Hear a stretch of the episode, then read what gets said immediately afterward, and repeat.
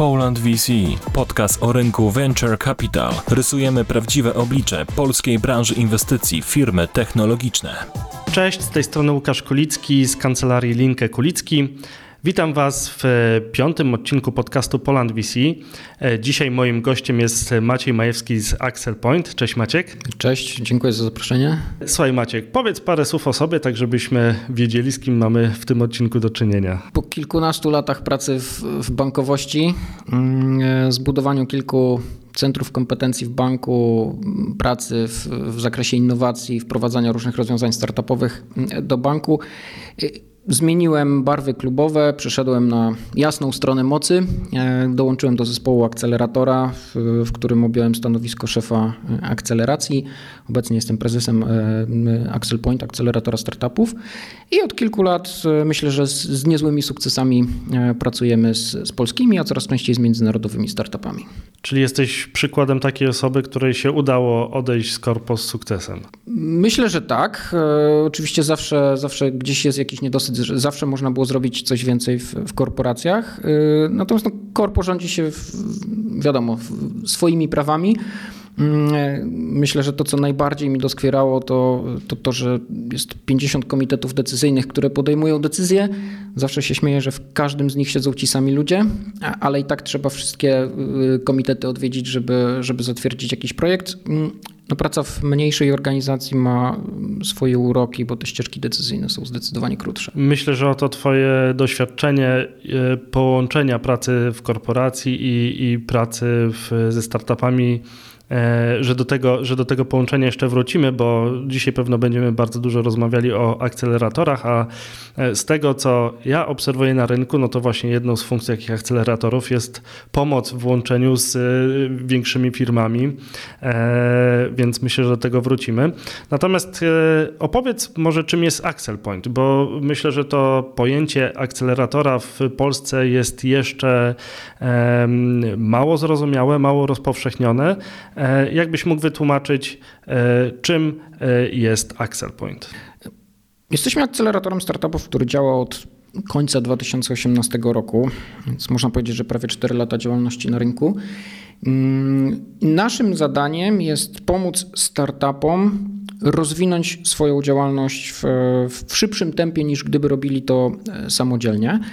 Y, wybraliśmy taką ścieżkę y, do tej pory, że mm, pracujemy łącząc startupy z klientami przede wszystkim korporacyjnymi czy, czy średnimi przedsiębiorstwami, mm, czyli raczej szukamy dla startupów klientów enterprise'owych.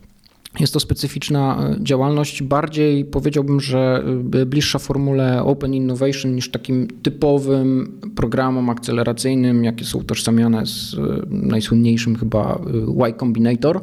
To jakbyś mógł powiedzieć od razu o Open Innovation, czy jak mamy to rozumieć? Generalnie w, w najprostszym takim tłumaczeniu jest to poszukiwanie na zewnątrz organizacji rozwiązań, które mogą być zaaplikowane do wewnętrznych e, potrzeb, tudzież wdrożenia być może nowych e, produktów dla, e, dla klientów organizacji typu duża korporacja.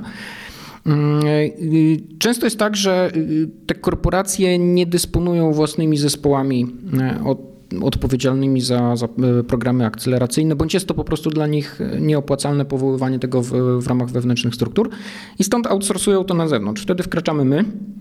E, I staramy się tak dopytać mm, naszego klienta, jakie ma potrzeby, przed jakimi wyzwaniami stoi, a następnie pod to znaleźć na rynku istniejące rozwiązania, które można niemalże jeden do jednego zaaplikować. To jest taka odwrócona sytuacja. Trochę od, od drugiej strony zaczynacie. Zwykle o akceleratorach myśli się tak, że jakby przychodzą startupy, a potem zobaczymy, co będzie, a wy raczej podchodzicie od tej strony potrzeb dużych firm. Większość e, tych projektów, które zrealizowaliśmy, polegało na tym, że e, dopytywaliśmy i współpracowaliśmy z naszym klientem, żeby e, precyzyjnie zdefiniować, jakie mają wyzwania, i pod to szukaliśmy rozwiązań. Natomiast bywało też tak, tak, że y, widzieliśmy konkretne rozwiązanie na rynku e, i e, proponowaliśmy je e, naszemu klientowi, nawet wskazując potencjalne aplikacje w, w ramach struktur. No, mając nastoletnie doświadczenie w, w, bankowości, współpracując na przykład z, z grupą Santander, która, która była naszym klientem, ja dobrze mogłem zidentyfikować bolączki, nawet pomimo tego, że, że niektóre zespoły w ramach banku nie były w stanie jakby precyzyjnie opisać potrzeb czy, czy wyzwań. I byłem też w stanie konkretne rozwiązanie startupu zaprezentować e, w banku po to, żeby rozwiązać problem, który na, na 100% e, występował. E, okej. Okay. Z tego, co udało mi się zorientować na waszej stronie internetowej, macie różne programy. Jakbyś mógł też parę słów o tych programach opowiedzieć? Mamy w sumie w tej chwili cztery programy, z czego dwa można powiedzieć, że są już e, zamknięte. Zaczynając historycznie od e, najstarszego realizowanego programu, to był program mm, bardziej o charakterze inkubacyjnym, czyli e, szukaliśmy pomysłodawców, którzy mogli rozwiązać konkretny problem, natomiast nie funkcjonowali jeszcze w ramach żadnej sformalizowanej struktury. Mm, i przez kilka miesięcy pod opieką naszych mentorów e, wypracowywali e, MVP. To był program realizowany wspólnie z Narodowym Centrum Badań i Rozwoju e, co pozwoliło też finansować działalność zespołów przez okres kilku miesięcy. Mm, ten program nazwaliśmy Axel Box. Drugim historycznie programem akceleracyjnym, który prowadziliśmy, był program autorsko nazwany Axel Lab. On funkcjonował w ramach programu scale-up realizowanego i finansowanego przez e, PARP ze środków e, unijnych. E, w sumie przez te dwa programy przeszło ponad 70 zespołów. E, I nawet jak e, ostatnio liczyliśmy sobie, e, ile do tej pory te zespoły pozyskały finansowania z rynku, no to wychodziło nam około 50 kilku milionów euro. Można powiedzieć, że. To, jak na polskie warunki to już Jak, jak na polskie kwota. warunki to, to, to, to całkiem niezły rezultat. To przede wszystkim było finansowanie pozyskane przez alumnów z, z programu Axel Lab czyli no, około niecałe 60 zespołów, 50 parę milionów euro. Można powiedzieć, że statystycznie każdy pozyskiwał około miliona E, miliona z euro e, finansowania z, z rynku. Fajny rezultat, wydaje mi się, jak na, jak na ten etap rozwoju, tym bardziej, że, że Axel Lab tak naprawdę zakończył się w, w grudniu ubiegłego roku, więc jeszcze czekamy na, na kolejne rundy, o których wiemy, że, że są w trakcie. Mm, w tej chwili mamy, mamy trzeci program e, Poland Price, też współfinansowany przez PARP i Unię Europejską. Z tym, że to jest program targetujący zagraniczne zespoły, zagranicznych founderów, których staramy się zachęcić do tego, żeby relokowali swoją działalność w, w Polsce. Jesteśmy w trakcie rundy pierwszej. Właśnie wczoraj zamknęliśmy e, nabór do, e, do rundy drugiej. I to jest to Poland Prize. To jest Poland Prize, tak. Mamy trzeci, trzeci program, e, który realizujemy w tej chwili po raz trzeci z rzędu, trzeci rok z rzędu, przy czym nie jest to typowy program akceleracyjny. Bardziej z naszej perspektywy jest to konkurs, natomiast wsparcie akceleracyjne jest zapewniane przez naszych partnerów z Singapuru.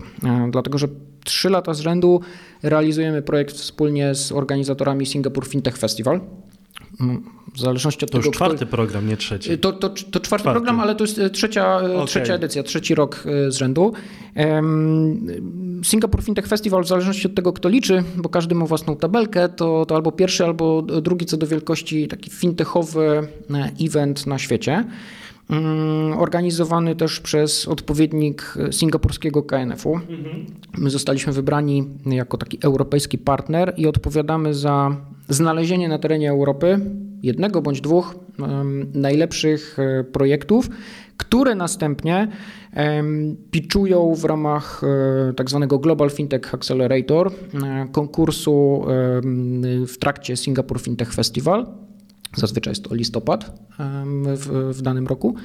E, wygrany e, plus 10 finalistów ma szansę na, na bardzo wymierne wsparcie ze strony singapurskich partnerów. E, zaangażowane są w to czołowe finansowe korporacje z Singapuru, więc naprawdę gracze z, z takiej najwyższej światowej półki, jak również singapurskie organizacje, takie powiedzmy ich nieodpowiedniki PARP-u, PAIH-u, NCBR-u, dostarczające odpowiednie wsparcie po to, żeby jak najlepiej ulokować swoją działalność w, w Singapurze i w Azji Południowo-Wschodniej. I to jest, to jest takie Taki myślę, że nasz PR-owo najfajniejszy projekt, bo, bo zapewnia nam ekspozycję międzynarodową europejską. No właśnie, bo troszeczkę nawet zboczyliśmy z tematu, który chciałem poprowadzić, ale pójdźmy tą drogą, którą, którą ty poszedłeś, bo to mi się wydaje, że jest bardzo ciekawe.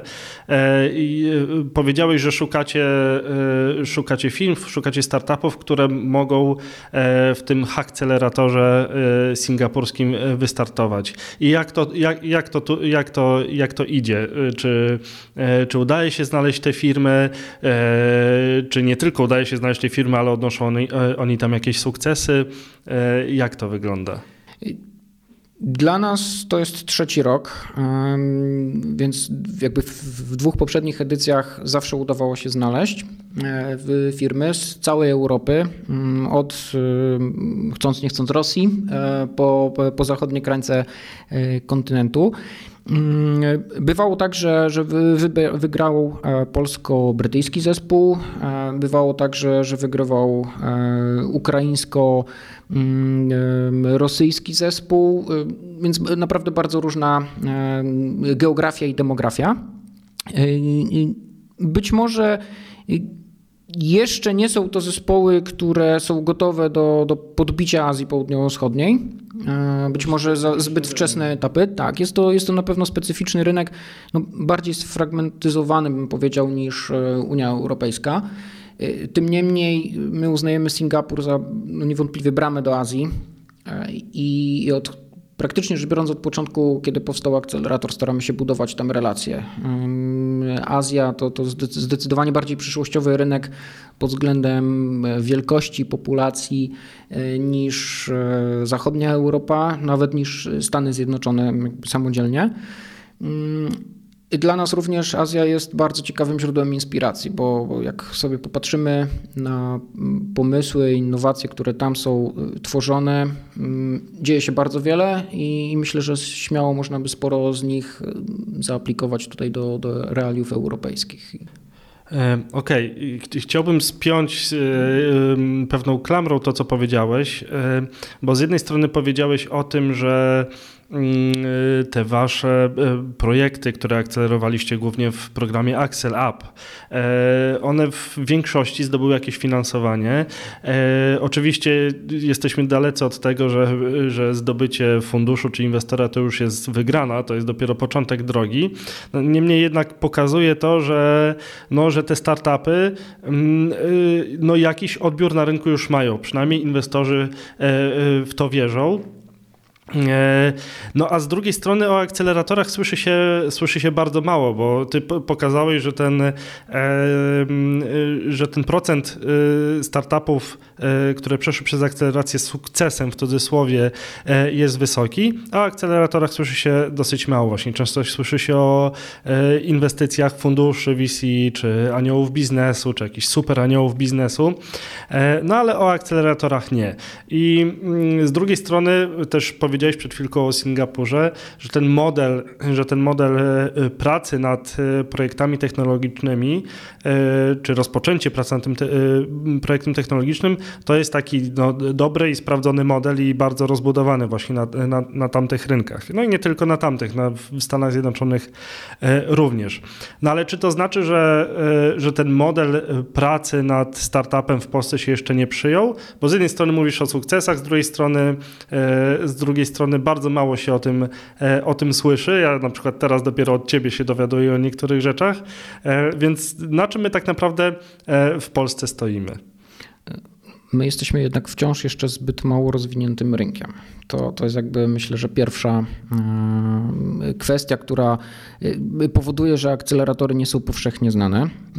Dwa, Akcelerator to jest organizacja, która wchodzi na tym bardzo wczesnym, początkowym etapie rozwoju firmy i współpracuje ze startupem tak naprawdę w ramach no, powiedzmy kilkumiesięcznego e, okresu. E, później oddaje to swoje dziecko w, w ręce na przykład inwestorów którzy mm, inwestują dużo większe pieniądze, które y, też y, dużo ładniej się sprzedają y, medialnie, e, co powoduje, że, tak naprawdę ekspozycja medialna i, i, i dotarcie do szerokiego grona ludzi zainteresowanych tematyką jest łatwiejsze dla, dla funduszu.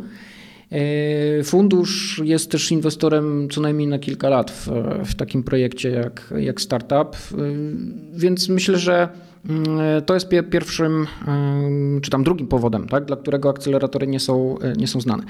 Trzecia kwestia, staż akceleratorów w Polsce no można liczyć niemalże na palcach jednej ręki, bo pewnie najstarsze tego typu organizacje to, to sięgają do 2016 roku, może 2015 roku. Więc y, trudno też, żeby zbudowały sobie jakąś gigantyczną y, trakcję. E, czwarta kwestia to myślę, że jest wina samych akceleratorów i, i, i to, że my niewystarczająco komunikujemy o swoich e, sukcesach. Na pewno dorzuciłbym do tego jeszcze, mm, no niestety, ale niewielką przeżywalność e, akceleratorów i programów akceleracyjnych. Myślę, że to temat, o którym możemy rozmawiać dodatkowo. Tak, nawet chciałem w dalszej części rozmowy ten temat e, poruszyć. Tak. Wiesz, ja, ja tak naprawdę 20 lat temu, dokładnie 20 lat temu broniłem pracę magisterską e, o tematyce e, inkubatorów technologicznych. Więc w 2002 roku byłem pewnie jedną, nie wiem, z dwóch, może trzech osób w, Polsce, która w ogóle rozumiała, e, co to jest za, za podmiot. To były czasy pierwszej gorączki internetowej, a w zasadzie już wtedy to był krach tej, tej, tej, pierwszej gorączki internetowej. W Polsce takich inkubatorów technologicznych, bo tak to wtedy się nazywało, było może dwa, trzy. No ale to długo musiałeś czekać Żaden, na te, żaden z nich nie przetrwał tak nawet e, do 2005 roku. Aczkolwiek ludzie, którzy wtedy mm, pracowali, no teraz prowadzą już nie startupy, ale, ale niekiedy gigantyczne organizacje, tak, które, e, które samodzielnie też wyciągają rękę do, do startupów. Więc myślę, że mm, nawet jeśli akcelerator nie przetrwa, e, to i tak wypluwa z siebie owoce, które gdzieś procentują w, w przyszłości. No właśnie, powiedziałeś o tym, że ten polski rynek jest e, ten polski rynek akceleracji jest jeszcze nierozwinięty, e, pomimo tego, że e, no, też wśród rozmówców naszego podcastu raczej, raczej panuje taka opinia, że jednak przez te ostatnie 5 lat bardzo dużo się zmieniło. Ale jak te programy akceleracyjne w Polsce wyglądają? Na pewno jest ich już sporo. A mają jednak w większości niewielki staż. E, w dużej części są lewarowane środkami e, publicznymi. I o ile spora część ludzi na rynku e, uważa to za, za, za, jakiś problem, to tak naprawdę ja wychodzę z założenia, że bez wsparcia publicznego nie jest możliwe zbudowanie trwałego systemu akceleracji startupów, przynajmniej na razie w polskich realiach. E, a to jest związane z, z wciąż jednak niewystarczająco rozwiniętym ekosystemem. E, prowadzenie programu akceleracyjnego jest jednak kosztochłonne. Mm, ewentualne zyski są bardzo odsunięte w, w czasie i ich prawdopodobieństwo też wcale nie jest e, duże.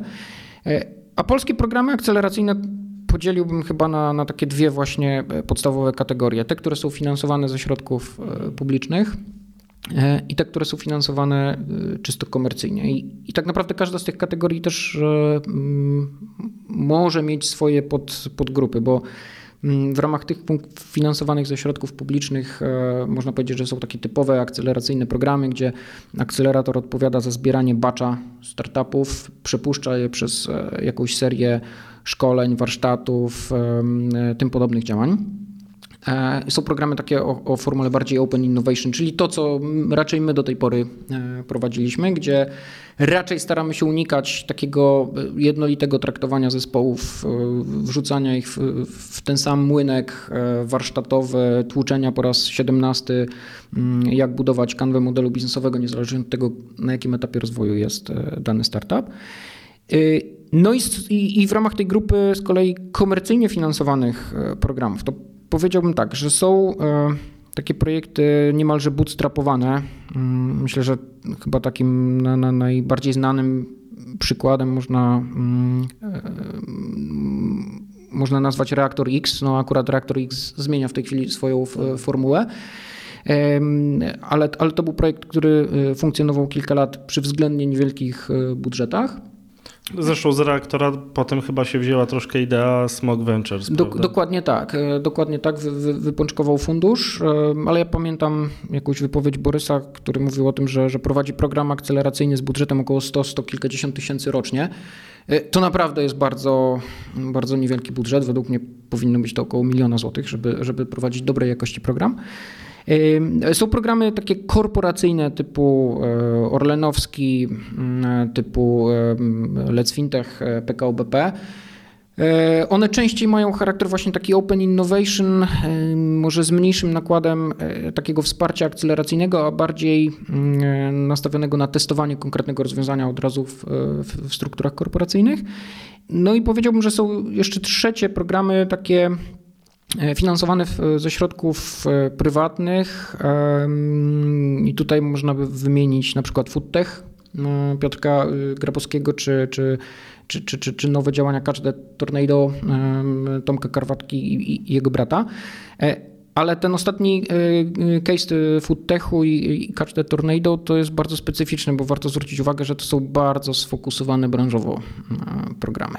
Też mi się wydaje, że przy Catch the Tornado to jest taki przykład osób, które trochę zrobiły swoje w swojej branży i mogą poświęcić się na to, żeby edukować rynek i poświęcić swój czas wiele tego czasu, tak? Na to, żeby, żeby ten projekt się rozwinął, i, ale dzięki temu robią wiele dobrego, tak? Bo, bo no. nie spieszy im się, po prostu robią to, co trzeba zrobić. Do, dostarczają naprawdę konkretną e, wartość i, i przez ten fokus branżowy to, to, to, to myślę, że są w stanie e, w, w przyszłości pokazać bardzo ciekawe projekty, które z tego wyjdą. I generalnie ja osobiście uważam, że ta, ta, ta koncentracja branżowa to jest przyszłość przed akceleratorami. To też staramy się robić robić stopniowo u nas. W wcześniejszej części rozmowy powiedziałeś o tym, e, że polskie akceleratory mają krótką przeżywalność. Ja też to właśnie zauważyłem, że e, jest zakładany jakiś akcelerator, e, działa 2-3 lata, no i potem przestaje działać. Tak? No może być wiele przyczyn. Tak? Na przykład kończy się jakieś finansowanie, kończy się jakiś sponsor, nie ma wyników, cokolwiek. Natomiast z drugiej strony powiedziałeś, o tym, że wiele programów akceleracyjnych jest wspieranych, lewarowanych e, finansowaniem publicznym. Troszkę już o to zahaczyłeś, ale chciałbym e, poznać taką wprost Twoją opinię na, e, na ten temat, czy, czy bez tego wsparcia publicznego te polskie programy akceleracyjne w ogóle nie mogą funkcjonować. Jeżeli, jeżeli mogą, to co by się musiało stać, żeby, żeby mogły?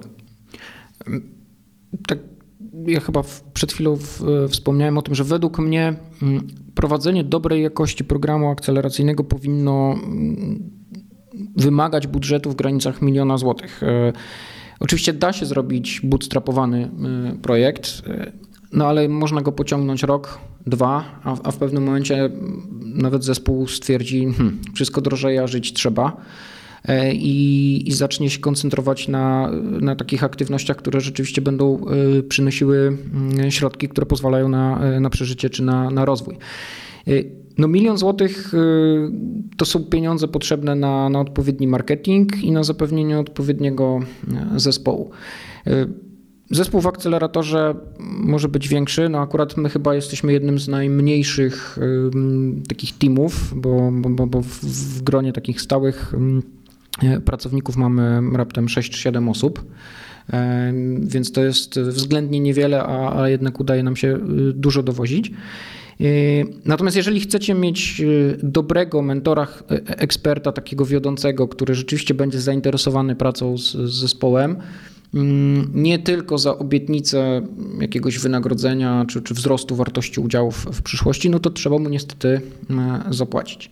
Y, dobry ekspert czy dobry mentor, mm, taki dobierany z, powiedzmy do skoku na, na jakieś y, warsztaty, mm, wsparcie indywidualne startupu, no pewnie będzie dzisiaj kosztował 300 kilkudziesięciu do 400 kilkudziesięciu złotych za, za, za godzinę. I to są, to są stawki, które, które są kwotowane przez ludzi po prostu z doświadczeniem. Coraz trudniej jest namówić doświadczonych ludzi jakichś byłych founderów e, z exitami, z, z, doświadczeniem do tego, żeby dzielili się tylko i wyłącznie wiedzą e, za darmo. No chyba, że uderzymy w jakąś czułą strunę, nie wiem, będzie to impaktowy temat. Natomiast mm, no to niestety wymaga finansowania. I o ile, tak jak mówię, można przez rok czy dwa lata coś zrobić niskim kosztem, no to jeżeli chcemy funkcjonować przez dłuższy okres, powinniśmy mieć odpowiednie finansowanie. W tej chwili, no jakby na to nie patrzeć, najłatwiej jest e, po to sięgnąć e, ze środków publicznych, bo może nie są to pieniądze, które e, oferują ekspertom, mentorom jakieś komercyjne stawki, czy odpowiednik komercyjnych stawek, takich jak za, za komercyjne usługi, usługi świadczone na rynku. Niemniej jednak z punktu widzenia akceleratora, operatora programu, stabilizują pewną strukturę na, na jakiś kilkuletni okres i to jest bardzo, bardzo cenne. Mm, Ciężko dzisiaj jeszcze przekonać y, inwestorów do tego, żeby mm, zainwestowali, nazwijmy to, w mikro, mikro, mikro fundusz VC, który, który stoi za, za akceleratorem, przynajmniej w, w Polsce. Mm, natomiast widać też, że część akceleratorów która powstała 4 lata temu, jest stopniowo obudowywana dodatkowymi strukturami. E, powstają fundusze e, VC, które, e, które gdzieś ściśle współpracują z, z akceleratorem, albo odwrotnie, fundusz VC mm, rozwija się w kierunku akceleratora. No tak naprawdę to powinien być taki kompleksowy ekosystem, taka niemalże taśma produkcyjna, gdzie, gdzie akcelerator powinien być odpowiedzialny za wyłapanie potencjalnie najciekawszych projektów, przeciągnięcie ich pod kilem, mówiąc tak kolokwialnie, e, i dostarczanie deal flow do, e, do funduszu VC, jednego czy, czy kilku. Oczywiście z zachowaniem jakichś takich chińskich murów, które, które LP-som w funduszu też zapewniają bezpieczeństwo. Właśnie uprzedziłeś jedno z moich pytań, e, bo chciałem się ciebie zapytać, czy akceleratory są właśnie takim niezbędnym e, elementem ekosystemu startupowego, raczej tego inwestycyjnego w, e, w projekty oparte o nowe technologie, no ale odpowiedziałeś, tak, że jakby te akceleratory powinny wyłapywać te Wiesz, najlepsze startupy. Ja nie uważam, że są absolutnie niezbędnym elementem, natomiast y, jeżeli są i są dobrze prowadzone i, i, i, i naprawdę są skuteczne w, w, tej działalności, no to pomagają w szybszym rozwoju y, projektów technologicznych.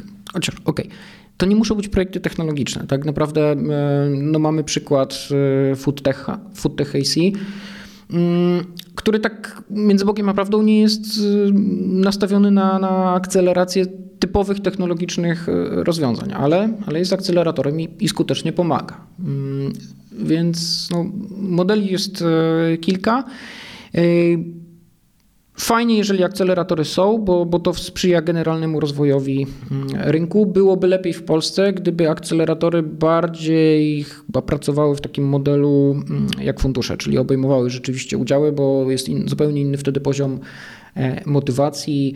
E, wsparcie wtedy mm, postakceleracyjne nabiera troszeczkę innego charakteru i bardziej długoterminowego. No dzięki tym pieniądzom publicznym chyba właśnie yy, przez pieniądze publiczne właśnie akceleratory nie obejmują tych udziałów. Nie mogą, tak. Czy, czy wręcz nie mogą, a, a na przykład na, na zachodzie, nie wiem, w Y Combinator czy w 500 Startups to chyba jest norma, tak, że te parę procent y, te, Wiesz, to, to nawet nie jest kwestia z, z, zachodu, tak, ale mamy no, świetny przykład w, powiedzmy, że w naszej części Europy, bo, bo, bo to jest e, jeden z topowych akceleratorów europejskich Startup Wise Guys w Estonii, e, który od kilku lat e, prowadzi programy akceleracyjne i właśnie za, za względnie niewielki ticket inwestycyjny obejmuje kilka procent udziałów w dobrze rokującym projekcie. I myślę, że to powinien być generalny model do współpracy w, w Polsce. Natomiast mam wrażenie, że Mm, jak, jakby na to nie patrzeć, jednak nadmiar finansowania ze środków e, publicznych w, w niektórych etapach e, i w niektórych momentach czasu powoduje, że founderzy bardziej skoncentrowani są na tym, żeby pozyskać e, grant, który nie wiąże się z oddawaniem cząstki samego siebie. I mniej skłonni są przystępować do programów akceleracyjnych, w których mm, warunki zakładają e, jakieś dzielenie się e, kapitałem, oczywiście w zamian za konkretnie dowiezione rezultaty. Tak? E, a to powinien być pewnie taki idealny model. Jeszcze chciałbym mm, pociągnąć jedną rzecz, o której powiedziałeś, bo powiedziałeś o modelach e, tworzenia e, programów akceleracyjnych i właśnie powiedziałeś chociażby o FoodTech Accelerator. I tutaj mi się przypomniał case akceleratora też foodtechowego Carrefoura, który z tego co wiem raczej wyszedł, raczej nie wyszedł. I chciałbym poznać Twoją opinię dotyczącą tego, jak korporacje powinny podchodzić właśnie do takich tworzenia programów programów akceleracyjnych. Czy z Twojego doświadczenia wynika, że korporacje powinny robić to wewnętrznie samemu, czy raczej wspierać się właśnie takimi akceleratorami jak Axel Point, gdzie, e, no, gdzie pracują e, specjaliści, eksperci, którzy wiedzą po prostu, jak to się robi, bo robią to na co dzień i to nie w jednym programie? Jakby siłą rzeczy. Po uśmiechu e, widzę, że, że mogę wejść na grząski. Siłą grunt. rzeczy będę, będę promował rozwiązanie, które, mm, które jest dla nas korzystne, czyli, czyli outsourcing tego typu działań. E, natomiast no, też patrząc z perspektywy własnych doświadczeń w, w korporacji, która starała się nawiązać współpracę z, ze startupami i jednocześnie przez pryzmat nas, naszych doświadczeń we współpracy z, ze strukturami korporacyjnymi, to mogę powiedzieć jedno. Jeżeli nie ma silnego sponsora w ramach struktur korporacyjnych, który będzie forsował y, współpracę ze startupami, y, to wszelkie chęci pozostaną tylko i wyłącznie mm, na sztandarach. E, a, a programy akceleracyjne e, czy programy współpracy ze startupami będą stopniowo wymierały. E, to, to, to myślę, że jest taki podstawowy element, który trzeba mieć na uwadze, jak mm, ktoś w korporacji podejmuje decyzję o tym, czy wyjść na zewnątrz, czy, czy, czy, czy, czy nie. Chyba bym powiedział, że nie ma dobrego, tak naprawdę nie ma dobrego rozwiązania, bo każda korporacja powinna indywidualnie e, swoje realia oceniać.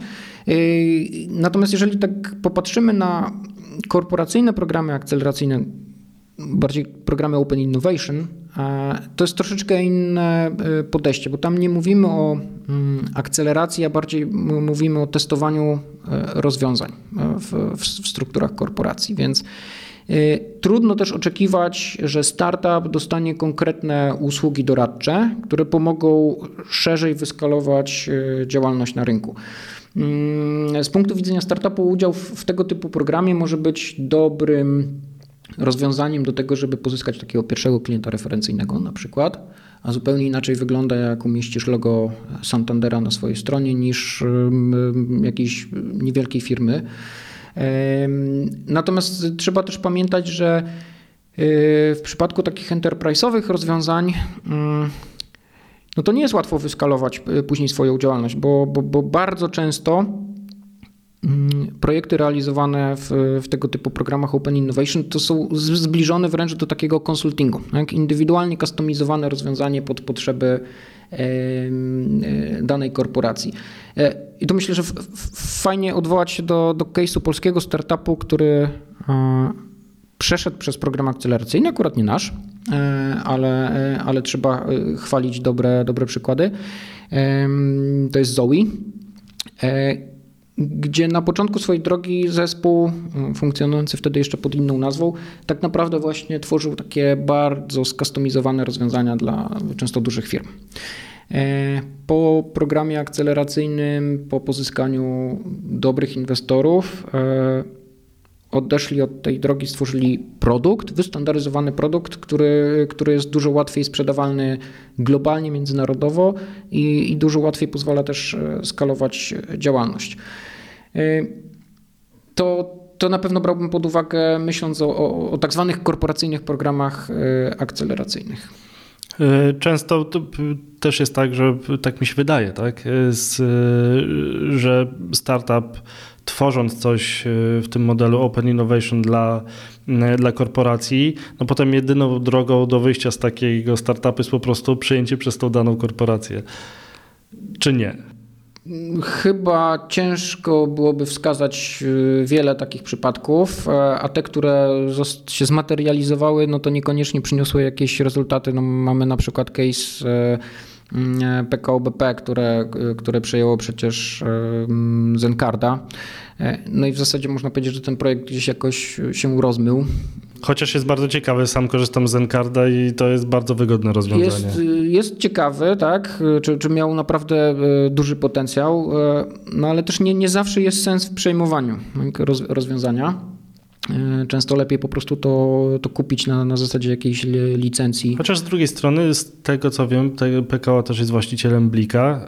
No a Blik nie, nie zawsze należał do PKO, tak? I, a jest to nasz taki towar eksportowy teraz. No, no tak, PKO BP jest jakby twórcą Blika, bo Blik e, powstał w oparciu o jakąś pierwotną koncepcję PKO BP. E, rzeczywiście nam do, dołączyło kilka banków e, później do tego, a teraz inwestorzy międzynarodowi, nawet Mastercard jest chyba akcjonariuszem. I nie było potrzeby zamykania się tylko, tylko w gronie jednego banku. I, i, i to też pokazuje, że, że, takie większe otwarcie na konkurencję, na współpracę no, no pozwala szybciej skalować biznes i, i dowozić jakieś lepsze value na koniec dnia. Dobrze, Maćku, to powiedz, co powinien robić dobry akcelerator, co powinien robić i co powinien dawać e, startupom? No na pewno powinien pozwalać startupom szybciej się e, rozwinąć. E, I ten, ten szybszy rozwój może oczywiście przyjąć E, różnorakie formy, bo w jednym przypadku będzie to rzeczywiście wyskalowanie produktu i przygotowanie mm, do inwestycji w funduszu Venture Capital. W innym przypadku to będzie po prostu dopracowanie produktu na rynku, który nie będzie wystarczająco atrakcyjny dla, dla funduszu ale jednak będzie pozwalał na funkcjonowanie jakiegoś podmiotu i, generowanie odpowiedniego cashflow. Dobry akcelerator powinien dostarczyć e, oczywiście dobrej jakości usługi ekspertów e, czy mentorów i myślę, że to jest duże wyzwanie. E, I to, co chyba przynajmniej według mnie jest, jest, jest bolączką na polskim rynku, to jest zamykanie się po pierwsze wciąż w, gronie przede wszystkim polskich ekspertów czy, czy, czy mentorów. E, a po drugie przede wszystkim nadmierna koncentracja na takich aspektach stricte biznesowych, powiedziałbym, obejmujących produkt, sprzedaż, marketing. Oczywiście to są ważne, ważne fundamenty, natomiast często niewystarczające do tego, żeby pomóc mm, startupom w rozwoju. I tu dam przykład, no, rozmowa z naszym klientem z branży FMCG, e, który mówił o tym, że no okej, okay, fajnie, jest, przychodzi do nas startup, e, ma fajny e, pomysł, ale nikt mu nie powiedział w programie akceleracyjnym, mm, jak wyskalować produkcję do, do kilkudziesięciu milionów e, opakowań w skali roku. Nikt w programie akceleracyjnym nie podpowiedział, co trzeba zrobić, żeby w ogóle ten produkt pod względem takim compliance'owym wprowadzić na rynek, czyli na przykład nie wiem, przebadać w zakresie kontaktu z, z żywnością. I wydaje mi się, że dobry program akceleracyjny oprócz grona takich ekspertów, mentorów stricte mm, produktowo-sprzedażowo-marketingowych powinien mieć też portfel mm, fachowców dedykowanych konkretnej branży. E, na pewno dobry program akceleracyjny i dobry akcelerator powinien rozbudowywać sieć mm, międzynarodowych powiązań e, i to obejmującą zarówno e, mentorów, jak i inne akceleratory czy inne fundusze działające w, w skali międzynarodowej. Mm, e, powinien też tym startupom od pierwszego dnia e, tak naprawdę pomagać e, myśleć w kategoriach międzynarodowych, analizować rynek w kategoriach międzynarodowych, żeby uniknąć tej nieszczęsnej pułapki średniego rynku. A to jest nadmierną bolączką w dalszym ciągu polskich, polskich zespołów. Powinien współpracować z mentorami czy z ekspertami, którzy mm, no, mają odpowiednie doświadczenie i no, chcąc, nie chcąc jednak wiek. E, tu też e, podam case e, z rozmów z jednym z naszych startupów, który wcześniej był w innym programie akceleracyjnym. To był zespół naprawdę doświadczony, stworzony przez osoby z backgroundem korporacyjnym, łącznie z doradcą strategicznym i, i jakichś seryjnych founderów. Mm, I, i, I, chłopaki powiedzieli, no okej, okay, jakby w innym programie akceleracyjnym dostałem na mentora dziewczynę, która e, półtora roku wcześniej była u mnie w korpo na stażu Więc to, to chyba jest też bolączka czasami. Mamy niewystarczająco dojrzałych mentorów mm, i na to powinniśmy zwracać uwagę. W przypadku tych programów akceleracyjnych, które pracują z klientami korporacyjnymi, myślę, że niezwykle ważnym elementem jest to, żeby w zespole akceleratora, w zespole wiodących mentorów, project managerów, jakkolwiek byśmy sobie ich nie definiowali, powinny być osoby, które mają track record w zakresie pracy z, z klientami korporacyjnymi, bo to pozwala mówić tym samym językiem. To po pierwsze. Po drugie, daje taką dojrzałość, która pozwala rozmawiać z korporacją nie z poziomu petenta, ale, ale równorzędnego e, partnera, który wie, czy ktoś mówi po drugiej stronie, mówiąc kolokwialnie, ściemnia, e, czy nie, czy coś się da zrobić, e, czy, czy coś się nie da zrobić. No i chyba Mm, chyba to co, to, co mm, każdy akcelerator robić powinien, czyli powinien mieć naprawdę szeroką sieć e, inwestorów, którzy, którzy z nim współpracują, no bo na koniec dnia to też jest jakaś e, kluczowa wartość dostarczana startupom, czyli możliwość wsparcia w pozyskaniu finansowania. Okej, okay, no to poruszyłeś, poruszyłeś wiele wątków, to też e, dzięki temu myślę łatwo zrozumieć, czemu, e, czemu w Polsce jest tak mało dobrych akceleratorów, powiedzmy. E, no bo trzeba złączyć i zarządzać wieloma elementami tak naprawdę, tak? I to jest coś co na innych rynkach y, no, wykształcało się przez lata y, i teraz jakby można to wszystko połączyć, a tak naprawdę mam wrażenie, że to, co ty robisz i to, co robią inne akceleratory, to jest próba po prostu złapania tych wszystkich elementów, złożenia w, w całość. Czasem się uda, czasem się nie uda. To po prostu zależy od ludzi, od determinacji, od czasu, no i od funduszy, o, o których powiedziałeś. No i zależy też niestety, ale od ekspozycji międzynarodowej, bo jeżeli skoncentrujemy się tylko na, na, na polskim podwórku, to nie będziemy w stanie pomóc zespołom wyjść za granicę i rzeczywiście rosnąć w wystarczająco szybkim tempie. I tutaj, o ile akceleratory podejmują rzeczywiście wiele prób do, w zakresie budowy tej międzynarodowej sieci, międzynarodowego networku i to idzie coraz lepiej, no to niestety no, państwo temu nie, nie, nie, nie pomaga mm, w zakresie stabilności działania systemu prawnego czy, czy podatkowego. I tutaj to jest minus, który na pewno nie pozwala też przyciągać zagranicznych zespołów do Polski w wystarczającym stopniu. To właśnie chciałbym, to, to może najpierw Cię podpytam właśnie, co jest taką, yy, taką największą Waszą bolączką od strony, od strony prawnej czy od strony systemu prawnego? Przychodzi yy, jakiś, zewnętrzny, jakiś zagraniczny zespół, zespół. E, no i co jest takim deal breakerem dla nich od strony takiej formalno-prawnej? Polski system prawny, podatkowy, który jest nieprzewidywalny. Tak? Zmiany potrafią nastąpić niemalże z dnia na dzień. Mm, nie jesteśmy uznawani za, za jakiś czołowy rynek, jeśli chodzi o taką atrakcyjność e, inwestycyjną. E, chyba całkiem niedawno, kilka czy kilkanaście dni temu, publikowano kolejne wyniki, z których wynika, że po raz kolejny spadliśmy w, w rankingach no to na pewno nam nie, nie, nie pomaga. Dosłownie wczoraj rozmawiałem z, z naszym klientem, który ma bardzo silne korzenie też w Azji Południowo-Wschodniej. Właściciel firmy jest e, partnerem w funduszu VC zarejestrowanym w Singapurze. Jest bardzo zainteresowany tym, żeby zespoły z Azji Południowo-Wschodniej ściągać e, do, do, do Polski i e, tutaj tworzyć dla, dla nich bazę do ekspansji w Europie, a przynajmniej w Europie Środkowo-Wschodniej.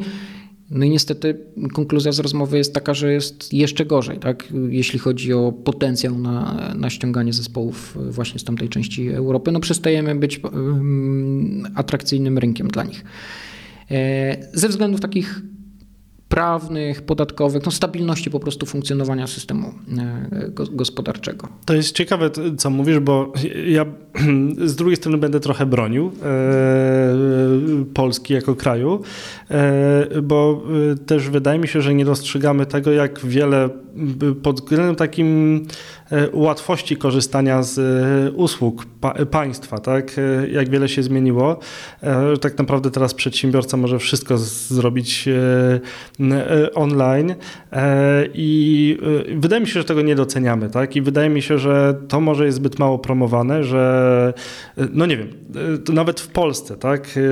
Jak, jak młody człowiek myśli o założeniu startupu, o to Estonia, bo tam i tam nie trzeba wpłacać kapitału zakładowego i tak dalej.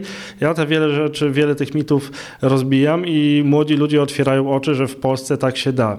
E, jak na przykład porozmawiamy sobie z przedsiębiorcami, nie wiem, z Niemiec chociażby, tak? Oni, myślę, że 10% tych rzeczy, które my możemy zrobić z łatwością przez internet, oni nie mogą tego zrobić. Dla nich to jest, e, e, to jest po prostu niemożliwe. I z jednej strony, z czym się zgadzam, tak? Mamy nieprzewidywalny, może nie system prawny jako taki, ale system podatkowy na pewno, bo, bo jednak ten system prawny, powiedzmy, dotyczący funkcjonowania spółek, no, nie jest nieprzewidywalny. Tam się wiele rzeczy e, nie zmienia. Tak naprawdę teraz mieliśmy nowelizację kodeksu spółek handlowych, pierwszą od wielu, wielu lat e, i raczej są to zmiany na plus powiedzmy, tak powinniśmy o nich myśleć, tak? E, jeżeli chodzi teraz o rady nadzorcze, ale jeżeli też chodzi o prostą spółkę akcyjną. E, ten system podatkowy jest rzeczywiście, jest rzeczywiście problemem, ale czy nie uważasz, że po prostu e, w Polsce za mało promujemy to, co mamy dobrego i to, co się tak naprawdę e, zmieniło w tym kraju przez ostatnie, ostatnie lata? Wiesz, no, my jako akcelerator rozmawiając z partnerami z Singapuru, bo rozmawiamy tam z, z jak wspominałem wcześniej, z czołowymi agendami rządowymi, e, które w porównaniu do, do polskich czy w ogóle europejskich realiów działają bardzo, powiedziałbym, biznesowo. Mm, są, są to podmioty rządowe, ale, ale rzeczywiście nastawione niemalże komercyjnie na, na współpracę z, ze startupami i ekspansję z singapurskich zespołów e, globalnie. No to my w ogóle nie mówimy o o Polsce jako Polsce jedynym rynku docelowym, tylko staramy się mówić o perspektywie Europy Środkowo-Wschodniej pokazując, że to jest rynek 80 czy, czy 90 milionów e, konsumentów, e, bo sama Polska będzie niewystarczająco atrakcyjna. Mm. Myślę, że sama łatwość założenia spółki, bo ok, to, to, to, to jest łatwe dla kogoś, kto jest polskim rezydentem, ma, ma numer PESEL. Tak? W ciągu pół dnia tak naprawdę mogę mieć zarejestrowaną spółkę. No mój rekord to, to 4 godziny od, od momentu złożenia wniosku do, do rejestracji w KRS-ie. No ale potem zaczynają się schody tak? I, I, już dużo mniejsze ucyfrowienie relacji z Urzędem Skarbowym, z ZUS-em, z jakimiś innymi urzędami. Mm, jak coś nie wyjdzie, no to, to, to, to zamknięcie biznesu wcale też tak e, jest mało prawdopodobne do zrealizowania w ciągu pół dnia czy, czy nawet pół miesiąca. No nie, no spółkę ZO trzeba likwidować tak minimum 5-6 miesięcy. No, więc to wcale nie jest już e, tutaj hop -siup. Myślę, że ta niestabilność jednak przepisów e, no, podatkowych no, to ma, ma gigantyczne znaczenie. E, my staramy się akcentować przede wszystkim skille polskich specjalistów Mm, no tutaj mówimy akurat o e, przede wszystkim branży IT. E, staramy się akcentować to, że, że możemy też sięgnąć do puli mm, specjalistów z Białorusi czy, czy z Ukrainy, e, więc to jesteśmy w stanie za, zapewnić. Mamy oczywiście kilka takich, powiedziałbym, specjalności mm, narodowych, na których możemy coś, coś budować i, i czym staramy się przekonać partnerów. Ale znowu tutaj wchodzi w grę brak utożsamiania Polski jako Polski z, z takim znaczącym graczem e, na rynku startupowym. Miesiąc temu e, nasz zespół był na Arctic 15 w, w Helsinkach e, i też staraliśmy się rozmawiać z, z fińskimi founderami, no, zachęcać ich do, do, udziału w naszych programach. I taka, taka pierwsza reakcja to było niedowierzanie w oczach, e, wycofanie się jak to Polska, mm, brak zaufania do, do, do, do polskiego rynku. E, no i myślę, że to ma niestety niebagatelne znaczenie, co, co powoduje, że my nie jesteśmy w stanie jeszcze przyciągać e, takich founderów z kategorii Tier 1. No tylko, tylko ściągamy pulę, y, pulę y, startupów czy pulę founderów, e, nad którymi bardzo mocno trzeba będzie pracować, żeby pokazali coś y, naprawdę przełomowego. No właśnie, bo chciałem się ciebie troszkę podpytać o to, czy Polska może stać się takim hubem dla Europy Środkowo-Wschodniej, jeżeli chodzi e, o akcelerację, ale powiedziałeś, znaczy z tego co mówisz wynika, że, e, że może to nie jest niemożliwe, ale, e, ale bardzo trudne, tak? Z wielu, z wielu względów dalej. E, ja na razie nie widzę szans, żebyśmy byli hubem dla akceleratorów. Przy czym, jeżeli rozwiniemy lepiej ekosystem, jeżeli wy, będziemy w stanie wypromować no, większą liczbę, nazwijmy to tych mitycznych unicornów, jakieś wyjścia z inwestycji, które y, spowodują zwrot kapitału na, na rynek i, i powiększenie puli dostępnych środków, no to będzie nam na pewno łatwiej. Pandemia też pokazała, że można realizować programy akceleracyjne kompletnie online'owo. I, I, to też jest do dowiezienia, więc myślę, że to też automatycznie powoduje, mm, no niestety, ale zmniejszenie szans Polski. Bo, bo, bo, bo jeżeli dostanę tą samą wartość w Estonii, no to to po co mam e, sięgać do Polski. Natomiast to, w czym upatruję szansę, to jest odejście od prowadzenia takich generycznych programów akceleracyjnych, w których tak naprawdę zapuszczamy trał i zbieramy każdy możliwy pomysł reprezentujący każdą możliwą branżę i, i, i, i wtedy staramy się pracować nad tymi zespołami. To, co może być naszym wyróżnikiem i, i to, na czym możemy budować, to jest realizacja dedykowanych takich wertykałowych programów akceleracyjnych. Trochę o tym powiedziałeś, tak? Przy okazji, nie wiem, Catch the Tornado, że to są bardzo tak, skupione. Tak, tak, tak. My, my też e, chcemy coś takiego robić. Jesienią uruchomimy e, nowy program, nie oparty na, e, na środkach publicznych, ale który będzie bardzo tak branżowo skoncentrowany i myślimy o kilku kolejnych. E, I to być może pozwoli na, na, na przyciągnięcie zespołów e, nie tylko z Polski, ale z, e, przynajmniej z obszaru Europy Środkowej i Wschodniej. No właśnie, wydaje mi się, że bolączką w, w Polsce jest nadmierne stosowanie takiej marketingowej metody spray and pray.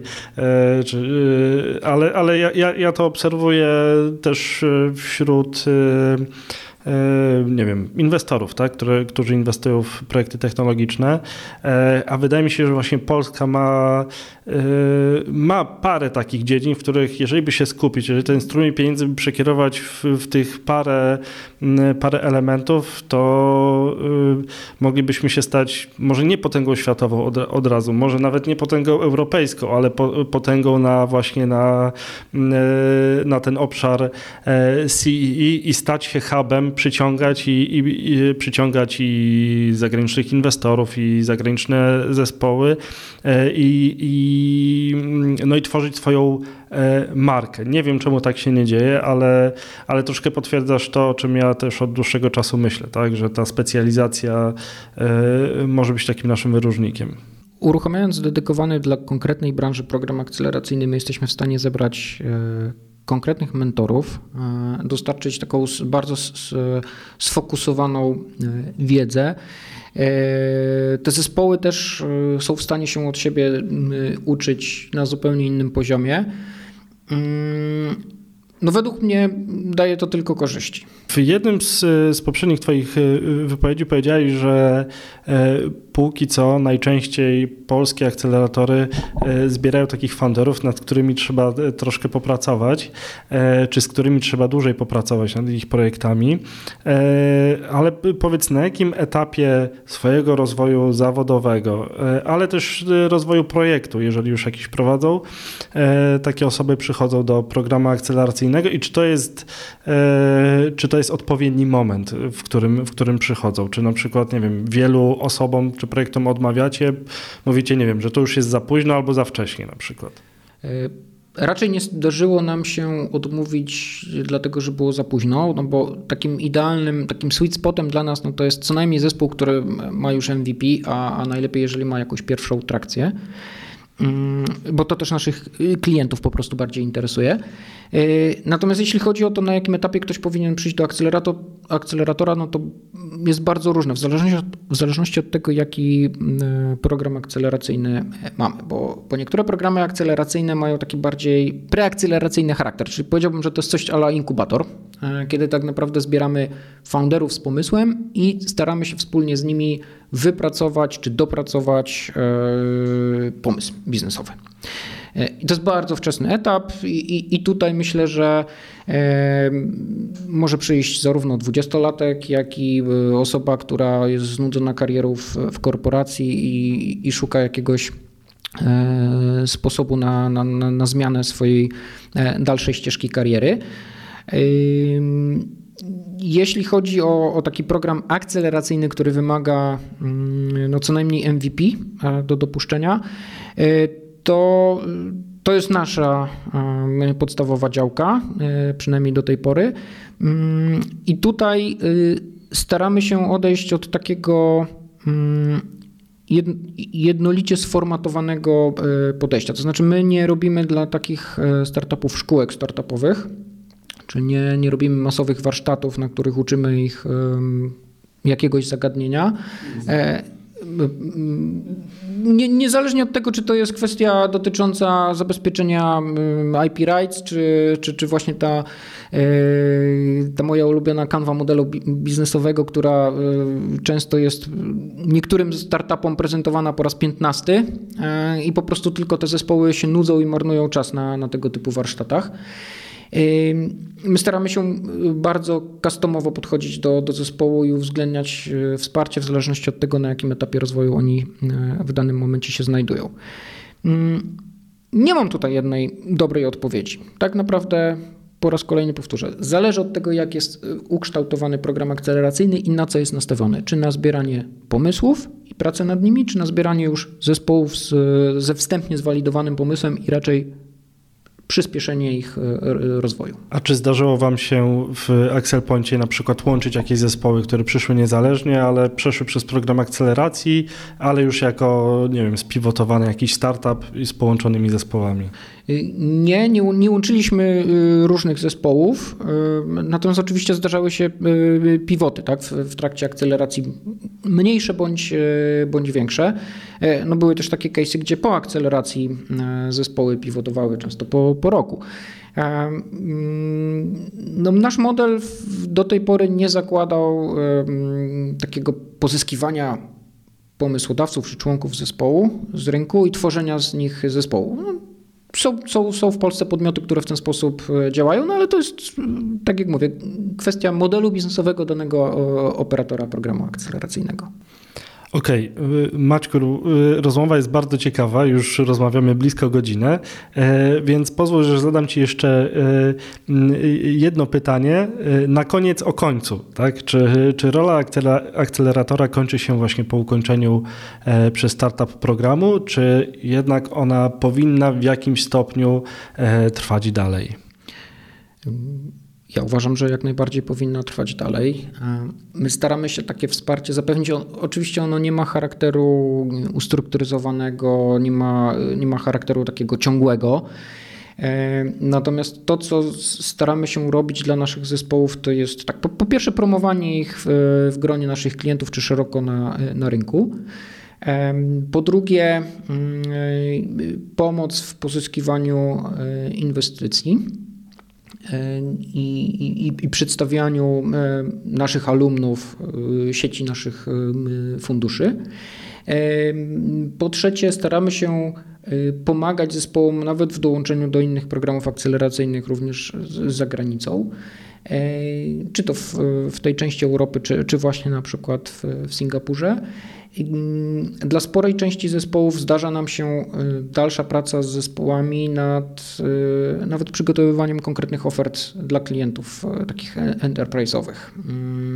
Znaczy, bardzo często pracowaliśmy z zespołami nad przygotowaniem biznes case'u dla klienta korporacyjnego, dlatego że mam, nasz zespół miał background taki korporacyjny czy, czy konsultingowy, więc wiedzieliśmy po prostu, jakim językiem mówić do, do, do, do, do, do klientów enterprise, w jaki sposób przygotowywać ofertę, żeby ona była zrozumiała i akceptowalna dla, dla tej klasy klienta. I to staramy się robić i to nie tylko przez okres, nie wiem, pół roku czy, czy roku po zakończeniu akceleracji, bo najstarsze zespoły kończyły z nami pracę dwa, dwa i pół roku temu, e, a w dalszym ciągu z nimi utrzymujemy kontakt i, i staramy się im pomagać tak, w, w, otwieraniu drzwi chociażby do, do jakichś klientów. Maćku, bardzo Ci dziękuję za przyjęcie zaproszenia i na, za naprawdę bardzo ciekawą rozmowę. Ja się w, wiele rzeczy o tym ekosystemie akcelera, akceleratorów e, e, dowiedziałem i myślę, że poruszyliśmy tyle tematów, że jeszcze parę takich rozmów o, moglibyśmy, moglibyśmy odbyć, ale to może w przyszłości. E, dzięki jeszcze raz. Bardzo dziękuję za zaproszenie. Do zobaczenia. Trzymaj się. Poland VC, podcast o rynku Venture Capital. Rysujemy prawdziwe oblicze polskiej branży inwestycji, firmy technologiczne.